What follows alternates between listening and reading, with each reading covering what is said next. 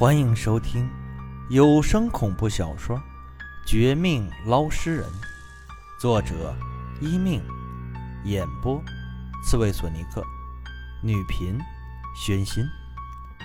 第八十五章：失踪的关公像。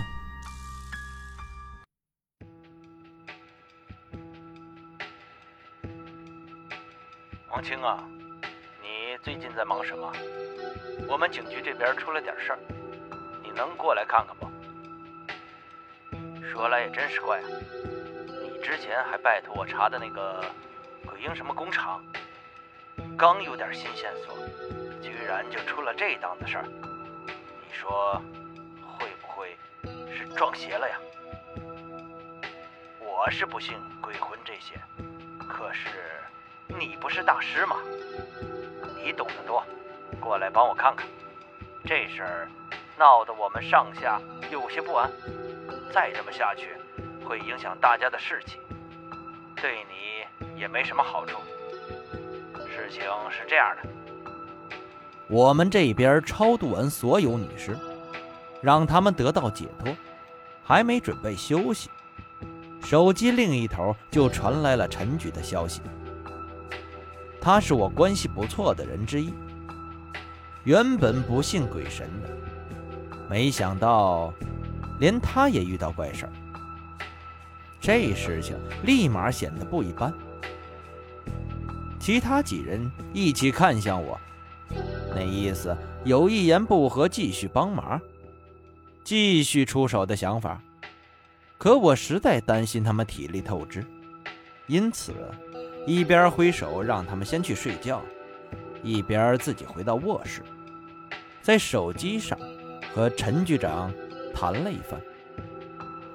一小时后，他说的怪事被我完全掌握，心中更是一片诧异。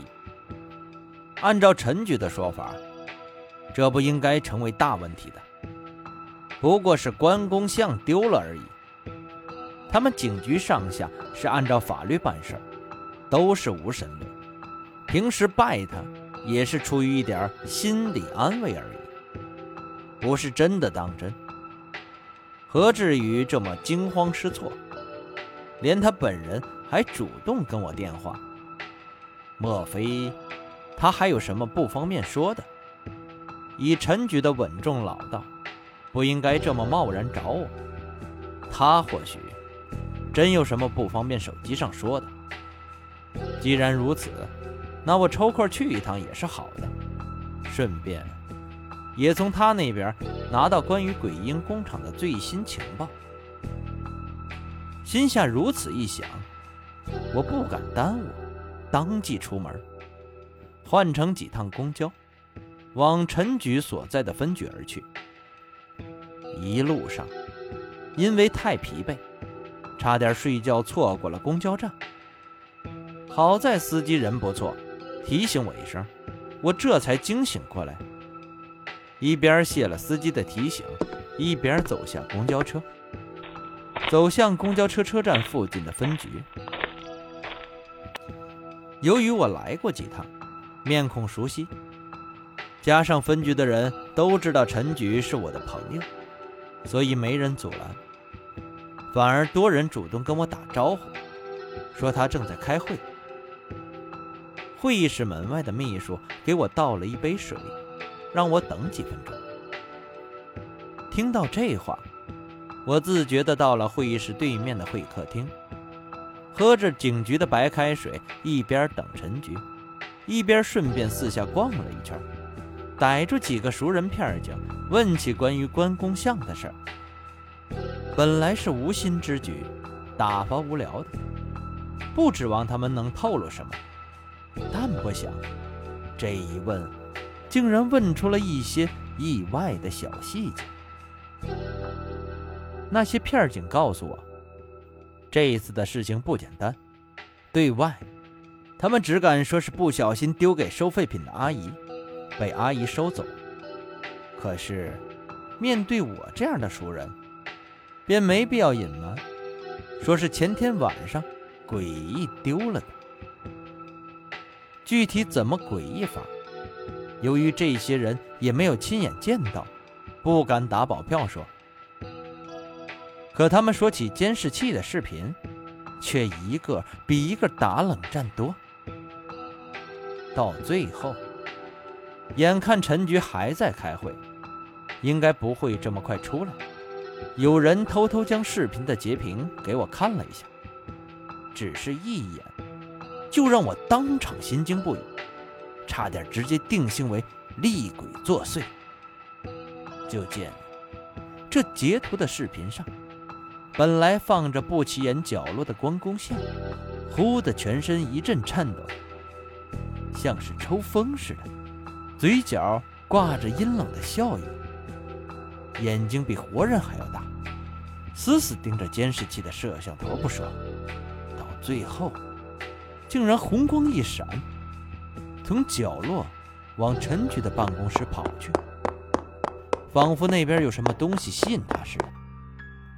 可惜的是，陈局办公室一般都会被锁好。不轻易给外人进去的机会。这铜像的关公几次撞门无果，嘴里嗷嗷的低吼，像是野狗，更像野猫，还混合着某些不像活人，倒像厉鬼的声音。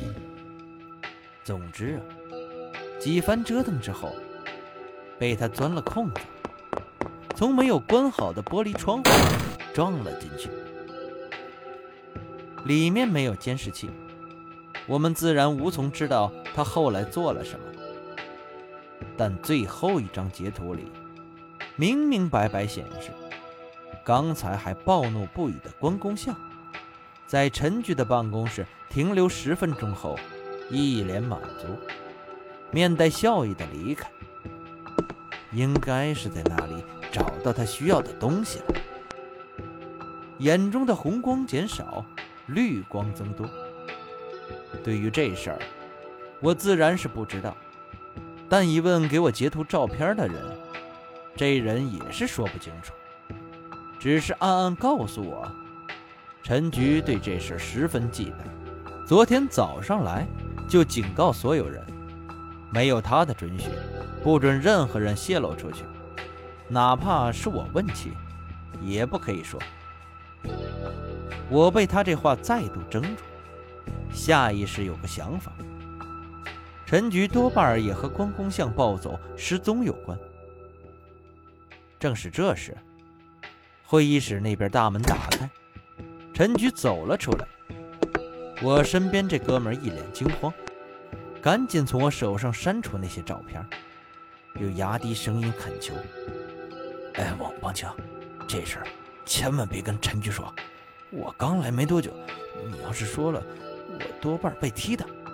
哥哥，求你了，我是看你是老朋友，而且是江城的大师，才偷偷泄密的，你可不能害我。放心，张哥，我不会害你。这照片全部删了，我也不会踢的。你忙吧，我找你们陈局聊聊，希望尽快将这事儿平息，让你们也上班安稳。见着姓张的片警满脸紧张、冷汗，我心中发笑，心说：还不是你主动告诉我，怎么突然就怕了？当然，嘴上还不能这样吓他，当即答应。等张哥心情好点这才走向陈局办公室。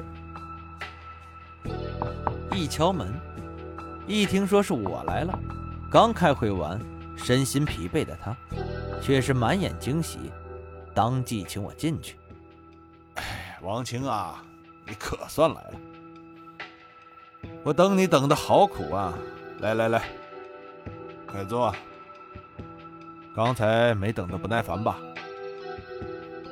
你知道的，分局压力大，这阵子案子不少，又是出了关公像的事儿，我这个副局长累呀。哎，你喝普洱还是茉莉花？一边说着，身为副局长的陈局一边给我倒茶。他殷勤的劲头，完全不像是一个局长，反而像是我下属似的。我一边应了一声，随便要了一杯白开水，一边也开始了然。这事儿恐怕还真的不简单，否则的话，眼前这陈局没理由这样高规格招待我。我和他关系虽然不错，但终究身份差别在那里。不到万不得已，他不会这样主动，这么殷勤。这事儿啊，肯定是另有玄机，而且还是张哥他们都不知道的玄机。一想至此，我喝了一点开水，润了润嗓子后，就和陈局进入了正题。这一说开，他果然压低声音，关好门窗，跟我提及一个不为人知、诡异的地方。